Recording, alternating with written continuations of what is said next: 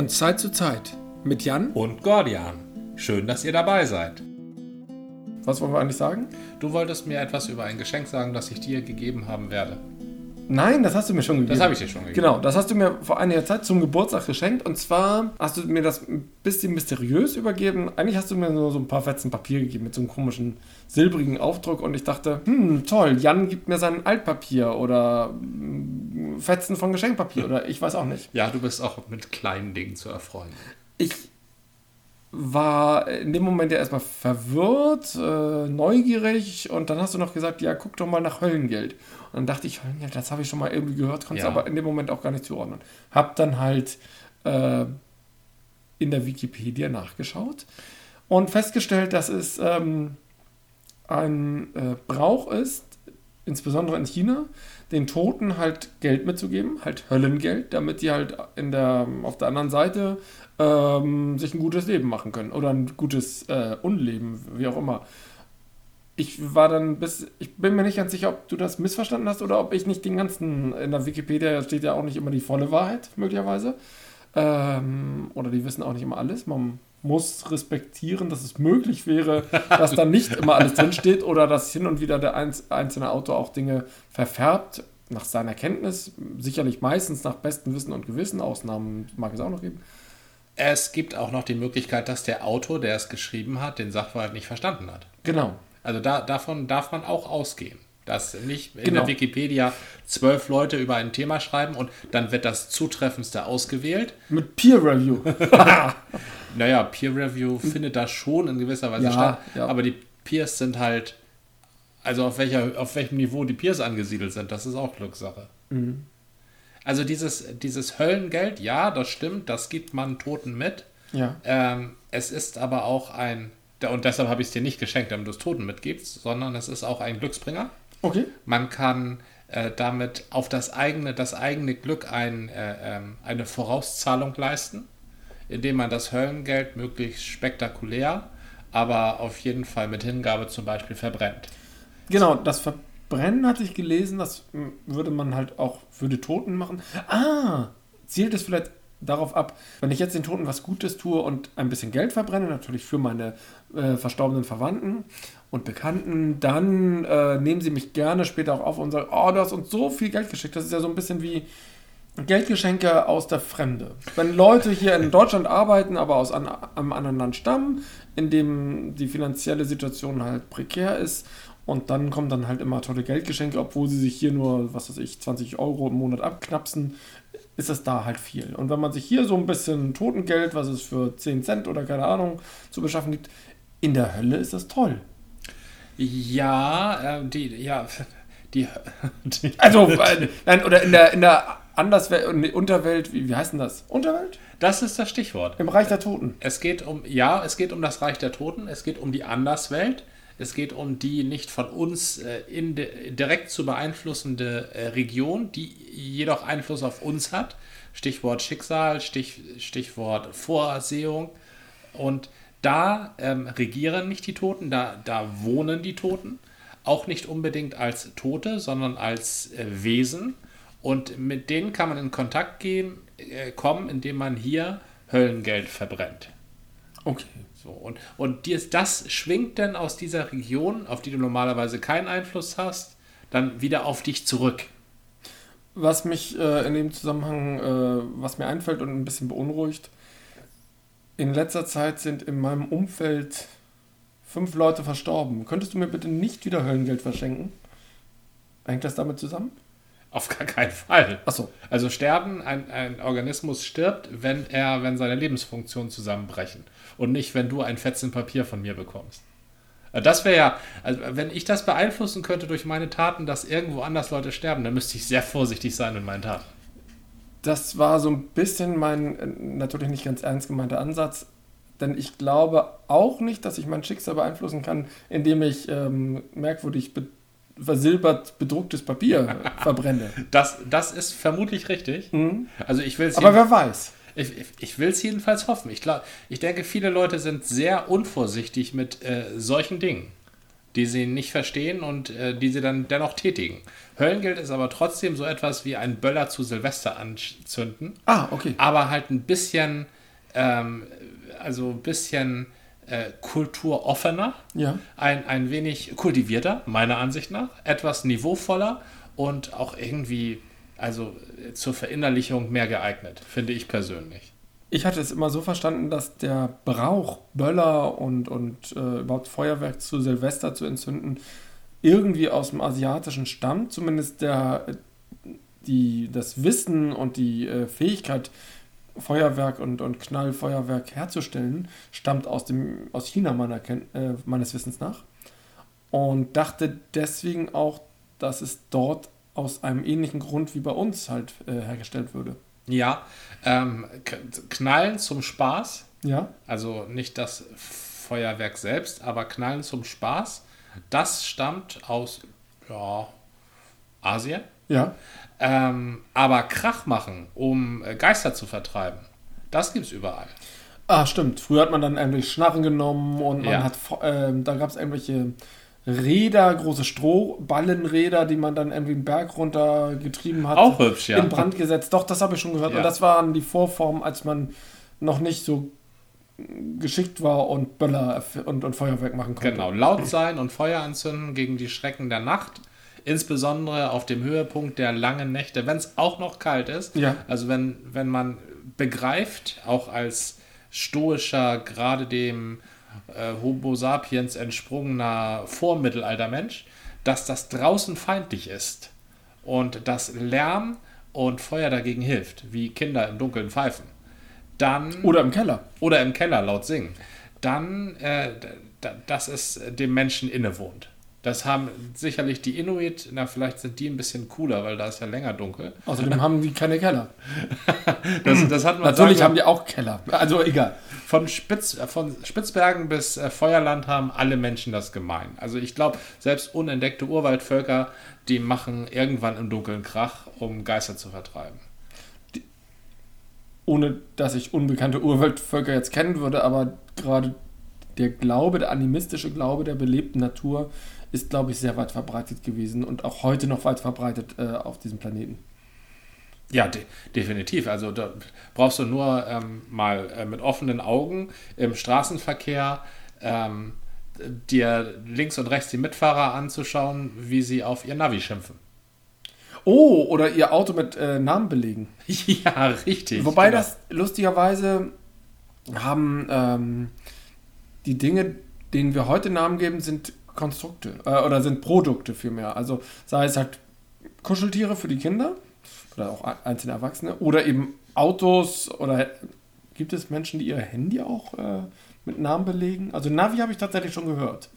Dann äh, das Navi wird gerne mal so genannt, wie äh, die Stimme heißt. Ja, Oder wenn die Stimme an jemanden, an, äh, an jemanden erinnert, dann wird das Navi gerne mal, was weiß ich, Horst genannt. Einfach weil es ein schöner Spaß ist. Aber diese Verbundenheit mit dem Auto, mit einem Namen, habe ich tatsächlich auch schon vereinzelt mitgekriegt. Ich glaube, das gibt es oft.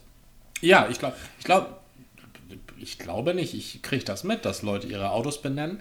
In dem Fall aber das Auto, glaube ich, eher als Teil ihrer äh, Wohn- und Lebensumgebung begreifen, während ein Handy wohl doch eher ein Gegenstand ist.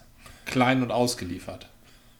Ja, aber ich habe das Handy tatsächlich, ich nehme es bei mir wahr als mh, Gehirnverlängerung ist vielleicht ein bisschen übertrieben gesagt, aber es ist sehr präsent in meinem, meinem Handeln.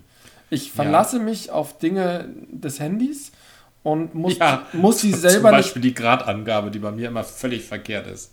Ja, ja, aber das ist die einzige, die ich habe. Die muss wohl stimmen. Ja. Ähm, aber ich verlasse mich auch auf das Navi. Letztens habe ich tatsächlich gehört, wenn sich der Mensch zu sehr auf sein Navi verlässt, dann verliert er auch die Fähigkeit der räumlichen Orientierung. Also Ja. das, das Gehirn sagt dann, oh super, da gibt es ja äh, eine Extension, die Ja. übernimmt das, dann kann ich hier mal ein bisschen Energie abbauen. Ja. Wird halt nicht weiter trainiert. Deswegen wurde da auch vorgeschlagen, okay, wenn Sie nicht wirklich, äh, wenn Sie wirklich nicht weiter wissen, nutzen Sie das Navi. Aber wenn Sie Ihre, Ihren Weg ja eigentlich kennen, fahren Sie doch einfach mal ohne Navi. Und ich bemühe mich jetzt dann immer, dass man stellt natürlich das Navi zum Ziel ein. Die letzten 10% des Weges sind einem unbekannt, hm. weil man irgendwo hinfährt, was, wo man es noch nicht kennt. Aber den Rest der Strecke kenne ich halt. Also hm. jetzt hier im Beispiel der Stadt. Ähm, Freunde sind umgezogen. Ich kannte den Stadtteil nicht so gut, aber ich wusste bis dahin, wie ich da hinfahre. Man stellt das Navi einfach schon mal am Anfang an, weil man ja nicht in der Fahrt äh, damit rumhändeln will. Und äh, dann sagt es einem die ganze Zeit, äh, wie man fahren soll. Und ähm, manchmal fahre ich dann auch nochmal falsch. Also äh, an, anders. das Navi mal mit dir redet? Nee, mein Navi redet nicht mehr. Ich, ich nutze ja einfach das Google Maps Navi. Ach so. Und das macht dann nur Dudelut. Da gibt es so einen kleines, kleinen Hinweis, dass er jetzt ummoduliert. Früher hat er immer gesagt, ich berechne eine neue Strecke oder sowas. Mhm. Und das haben andere Navis, glaube ich, auch gemacht. Das fand ich auch immer so ein bisschen impertinent, so nach dem Motto: So, so, du willst nicht auf mich hören. Ja, aber du wirst müssen, denn ich genau. zeige jetzt was anderes an. Ich zeige das so lange an, auch wenn du dran vorbeigefahren bist, zeige ich genau. dir weiterhin an, wo es richtig ist. Und dann ja. sage ich immer: Machen Sie jetzt eine, eine 180-Grad-Drehung. Wenden Sie jetzt auf der Autobahn. Habe ich schon alles erlebt. Navis sind auch immer wieder originell. Du begreifst also das Navi so, sozusagen als Extension deiner selbst. Ja, ich habe eine Zeit lang, ähm, als ich angefangen habe mit dem Fahrrad durch die Gegend zu fahren, habe ich mich auch sehr stark da aufs Navi verlassen. Ich habe immer einen Knopf im Ohr, ein Knopf ist frei. Das ja. ist, ähm, ich habe irgendwo gehört, das ist noch zulässig.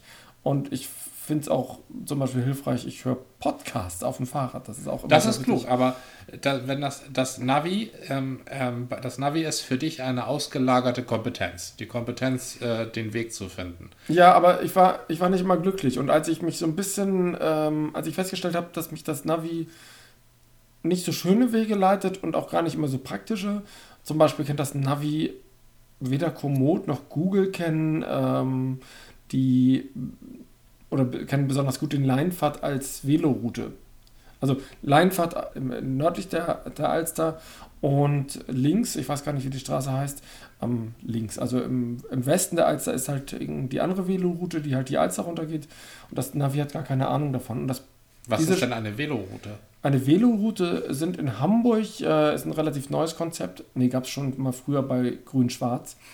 Eine Markierung und eine Auszeichnung von bestimmten Straßen, die halt für Fahrräder entweder bevorzugt sind oder exklusiv mit kleinen Einschränkungen, was Anlieger anbelangt. Da die Straße, heißt sie vielleicht an der Alster, kann das sein? Also es gibt eine Straße namens Leinfahrt, die endet hier oben äh, und genau. die ist direkt an der Alster. Ja. Der Leinfahrt ist ein schönes Beispiel. Ich würde aber nicht sagen, dass die nördlich von der Alster ist, Na, ja nicht eher so äh, östlich von der Alster. Nördlich vom Alster Lake und östlich vom Ach Alsterlauf. So, okay, ja, der Alster Lake ist ja. Es gibt, also für mich war früher die Alster der See. Das der ist ja kein See, das ist ein dicker Fluss. Der aufgestaute Bereich ist schon ziemlich seeig. Ja, so wie ich sagte, ein dicker Fluss. Ja, aufgestaut. Halt. Aufgestaut. Und dadurch ergibt sich ein See. Man könnte ihn äh, sofort ablassen. Man müsste bloß die Schleuse ein bisschen auflassen. Ja, der Bodensee ist auch nur ein bisschen aufgestaut. Allerdings natürlich. Also. Die Alster ist wieder. Also die Alster ist ein unnatürlicher See. Ja. Ähm, und früher, ich äh, wohnte niemals nördlich des Alstersees, ähm, sondern mal östlich, mal südlich, war für mich die Alster halt dieser See. Und der Rest war irgendwie, ja, da ist noch so dieser Fluss. Ja. Und jetzt, wo ich hier daneben lebe, neben dem Alsterlauf und die, der Alstersee südlich ist, ähm, tue ich mir immer schwer zu erklären, was die Alster ist. Aha, okay. Also, also der, das, deswegen, deswegen ist der Alster, der Fluss ist für mich der Alsterlauf und der See ist für mich die Alster. Außenalster oder Binnenalster könnte man ja auch noch sagen. Die Außenalster ist ja definitiv dieser See und die Binnenalster halt das, äh, der, der, Wurm, See. der Wurmfortsatz. Kommen wir nochmal zum Thema Navi zurück. Oder nee, Veloroute. Der Leinfahrt ist zwischen Winterhude und Winterhude. Ja, in Winterhude ist Ich glaube, der geht, die ganze Strecke ist der. Ähm, ist Obwohl, auf Google Maps ist der Leinfahrt. Ja, ja, ich in weiß. Eppendorf. Ja. So viel zu Google Maps. Ja, Google Maps lügt. Definitiv. Also, also, jedenfalls für die Leute, die am Leinfahrt wohnen. Sagen wir mal so, es ist nicht fehlerfrei. Ich glaube, da waren vielleicht einzelne Personen, die sagen, nee, ich will aber nicht in Winterhude, ich will lieber in Eppendorf wohnen, das ist schicker. Und das kann, so kann man Google verändern, also die Wirklichkeit, also dein Navi. Ja, ich kann in Google ja auch ständig was korrigieren. Ja, dann würde ich danach ja nicht navigieren. Dann würde ich ja sagen, ja, Navi, navigier mich mal, aber nicht mit Google Maps, weil da lande ich nachher noch in Eppendorf, wenn ich nach Winterhude will. Ja, Zum Beispiel auf die Veloroute beim Leinfahrt. Ja, die Velo- Veloroute ist ja leider Google nicht vertraut. Ich fahre halt mit dem Fahrrad und Google sagt aber auch, es ist Beta. Also das ist ganz klar. Man muss mit Google halt schon interagieren und gucken, was schlägt einem Google denn vor. Und dann ähm, entscheidet man, ob das irgendwie sinnvoll ist. Und der Leinfahrt ist halt tatsächlich ein schönes Beispiel. Der Leinfahrt bietet, wenn man von oben guckt, ähm, einen etwas unpraktischen Bogen. Aber es ist halt eine reine Fahrradstraße mit der Möglichkeit, nur für Anwohner dort längs zu fahren. Also keine reine Fahrradstraße. Eine ziemlich reine, reine eine ziemlich reine Fahrradstraße. Also der Vorteil am Leinfahrt ist, dass nur auf einer Seite Anwohner sind. Das ist schon mal der Vorteil. Das ist ein Vorteil und tatsächlich sind die Autofahrer gehalten, langsam zu fahren und es gibt nur eine Querstraße, die Vorfahrt hat. Alle anderen, es gibt noch, nee, es gibt nur noch eine Querstraße mit Brücke, die hat keine Vorfahrt, die muss warten. Ja. Und es gibt noch einige Stichstraßen, die müssen sowieso warten. Ah, es, mir fällt da aber auch ein gewaltiger Nachteil ein. Ja, was denn? Der Leinfahrt ist ja nicht nur mitten in Hamburg, er ist auch mitten in Winterhude und in Winterhude ist er noch im Zentrum. Das heißt, da am Leinfahrt haben die Leute die aller, aller, aller, aller dicksten SUVs, die man sich überhaupt vorstellen kann. So als ob sie tagtäglich im Sachsenwald äh, äh, Hirsche äh, platt fahren müssten. Was? Ja, und deshalb ist am Leinfahrt, wenn man mit dem Fahrrad fährt, auch wenn da nur hin und wieder ein Anwohner fährt, dann nimmt er gleich so viel Platz ein wie so ein Bus. Da ich als Radfahrer ja auch immer so viel Platz einnehme wie im Bus, indem ich einfach mittig fahre, um, um halt. ja, das, das habe ich gelesen. Ähm, es gibt vom puh, ADFC, kann aber auch was anderes sein, irgendwelche Untersuchungen, vielleicht auch von verschiedenen Stellen, die halt ähm, geschaut haben, wo passieren die meisten, ähm, nee, gar nicht die meisten Unfälle, sondern genau, es gab eine Untersuchung in Berlin, wie viel Abstand die Autofahrer von den Fahrradfahrern halten. Und ähm, es hilft ein bisschen, einen Kindersitz hinten drauf zu haben. Ja, Den baue ich deswegen mm, seltener ab, als es eigentlich sein müsste. Und es hilft auch, mittig zu fahren und nicht so verhuscht am Rand. ach. Wenn du am Rand fährst, denken die, naja, da, da passe ich immer noch längs. Wenn du mittig fährst, sind die zwar genervt, Und Hupen? ist mir ganz selten passiert und meistens machen das Auswärtige, die noch nicht wissen, wie das in Hamburg so läuft. Letztens wieder irgendjemand aus OF Offenbach, keine Ahnung. Den werfe ich ja auch nichts Aus vor. Die- Friesland? Ich glaube nicht. Aus Friesland hat Aurich. Ja, oder oder äh, vielleicht noch ähm, Wilhelmshaven hat vielleicht auch noch ein eigenes Zeichen. Oder Emden, aber auf jeden Fall nicht äh, OF. Nee. Du dachtest wegen NF, ne? Ja. Hm, nee, ist ja anders. Die Und- Friesen, die, wenn die mal ein Erfolgsrezept haben, dann rühren sie das so oft runter in jeden Eintopf. Jetzt sind wir schon wieder bei den Friesen. egal, Für egal. Friesen ist immer Zeit. Du einen Jever? Danke. Also Ähm, der OFler hat dich angehupt, weil er nicht wusste, wie es in Hamburg läuft. Jetzt musst du mir mal als alten Hamburger sagen, wie läuft das denn in Hamburg? Du respektierst Fa äh, Fahrradfahrer insbesondere, wenn du noch eine Spur für dich hast. Wenn du keine Spur für dich hast, respektierst du sie auch, darfst dich aber ein bisschen ärgern, dass du nur noch 20 km/h fahr- fahren darfst. Immerhin fahre ich einigermaßen schnell. Aber ich fahre grundsätzlich auf der Straße, wenn es nicht einen sehr gut ausgebauten Fahrradweg gibt Ja. oder meine Tochter mir sagt, wie heute, dass ich mal bitte auf dem Fußweg fahren soll. Ich glaube, sie hat ein bisschen Angst vor meiner Fahrweise. Ah, Tatsächlich ist es die sicherere Fahrweise. Den einzigen Unfall, den ich bisher hatte, war auf dem Fahrradweg. Und dann natürlich typisch mit Abbiegen und so. Und ich habe noch gesehen, das Auto hält. Als ich dann aber kam, fuhr es genau an und so. Äh, egal. Ist glimpflich äh, ausgegangen, deswegen nicht so kritisch. Aber seitdem bin ich halt noch vorsichtiger. Ich fahre auf den großen Straßen, hier die B5 oder so, fahre ich schon auf dem Radweg. Ähm, bin da aber auch sehr vorsichtig, was äh, abbiegende Autos anbelangt. Aber die Siristraße zum Beispiel ist auch eine zweispurige, allerdings eine Einbahnstraße, parallel teilweise zum Leinfahrt. teilweise ein. Nee, die Sirichstraße ist immer eine Einbahnstraße, aber als einzige Straße in Europa, mal in diese und mal in jene Richtung. Genau, das wechselt. Am Vormittag führt sie stadteinwärts, am Nachmittag stadtauswärts. Was sehr Und sinnvoll ist. Irgendwann nachts gibt das, glaube ich, um 4 Uhr. Und die fahre ich halt tatsächlich, ich glaube, einmal die Woche vom Schwimmen hierher. Nämlich die Siristraße, weil das die beste Verbindung ist. Das ist einfach eine Linie direkt hierher. Ja, Und ähm, Dort habe ich mir jetzt angewöhnt, ich fahre auf der rechten Spur, fahre aber anderthalb Meter Abstand. Die Autos sollen ja auch zu mir anderthalb Abstand haben, also bin ich auch verpflichtet, anderthalb Meter Abstand zu den parkenden Autos zu haben, denn die könnten ja spontan die Tür aufmachen. Ja. Habe ich auch schon erlebt. Ähm, nicht so oft, wie man immer befürchtet, aber einmal auf tausend Fälle ist, kann sehr ärgerlich sein, wenn man knapp fährt. Und tatsächlich sind die, die dicht an mir vorbeifahren, äh, beruflich, das heißt gerne Taxifahrer, aber bei weitem nicht alle oder eben Auswärtige. Äh, und viele sagen halt, ich gehe dann auf die linke Spur und komme dann an mir vorbei und ärgern sich sowieso, weil ich sie an der nächsten Ampel dann wieder eingeholt habe. Nicht immer, aber gerne mal, weil die Siristraße ja auch äh, gerne Staus hat und so. Die hat ein paar Ampeln, ja. Mhm. Und dann fahre ich halt wieder ganz entspannt an den Autos vorbei und fahre dann wieder vorne vor ihnen. Das ist so ein bisschen nicht nett aus Perspektive der Autos, aber ich will ja auch nur nach Hause kommen. Und Da- wir haben zwei Spuren, also es ist fair. Die Seristraße hat aber ab und an einen Radweg. Die ist nicht durchgängig ohne Radweg. Einzelne Stellen Richtung Süden haben einen Radweg Richtung Norden gar nicht. Und der Radweg Richtung Süden ist stark unterbrochen und eine Katastrophe. Ja, das stimmt, das ist eine Katastrophe. Also ich nehme keine katastrophalen Radwege. Und wie, Was, ja, aber ist, bist du nicht dazu verpflichtet? Egal in welchem Zustand der Radweg nee, ist? tatsächlich nicht. Nein? Ich bin dazu verpflichtet, ähm, es gibt keine Pflicht. Für nichts. Ich bin ein Verkehrsteilnehmer. Ich kann auf der Straße fahren. Ich darf nur nicht auf der Autobahn fahren.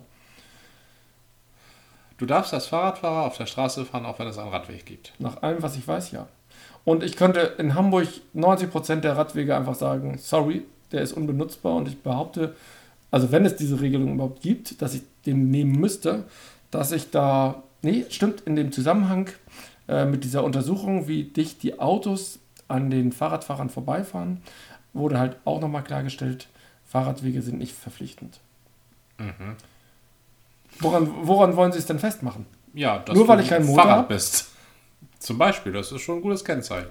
Ja, aber dann gibt es äh, zum Beispiel Lastenfahrräder oder ähm, Fahrräder mit äh, viersitzigen Kinderkabinen, wo ich immer auf, auf den schmalen Radwegen Hamburgs denke, sorry, das geht hier gar nicht. Da kommt ja überhaupt keiner dran vorbei und äh, die ragen links und rechts über. Äh, ich würde allerdings auch ähm, gerade Kinderkabinenfahrräder nicht irgendwie wünschen, auf der Straße zu fahren. Das Ja. verstehe ich dann nochmal zusätzlich. Ähm, aber die, Fahr äh, die Fahrradwege in Hamburg sind ja bis auf die neuen, die ganz tollen, die es an einzelnen Stellen gibt, sind ja immer super schmal.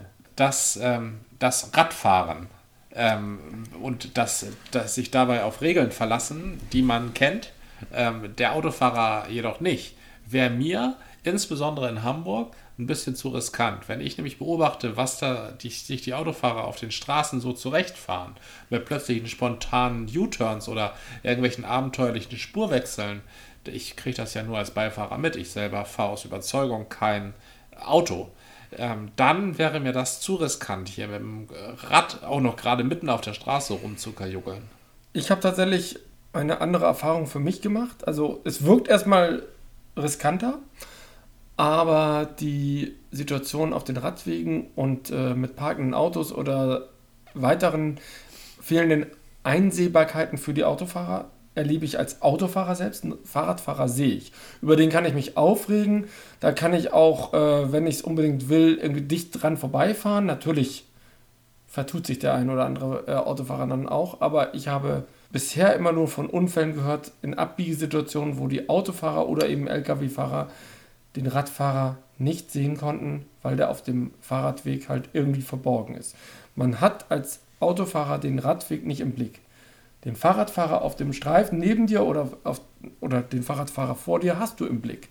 Was ich allerdings auch mache, früher hätte ich das ja aus ästhetischen Gründen nicht gemacht. Ich habe mittlerweile einen Fahrradhelm äh, mit einer neongrünen Kappe, so, so einem Regenschutz und eine neongrüne, eine Gelbweste. Eine Gelbweste, ich bin ein Gelbwestenträger sozusagen. Das war eine Folge des Podcasts von Zeit zu Zeit mit Gordian. Und Jan, bis zum nächsten Mal.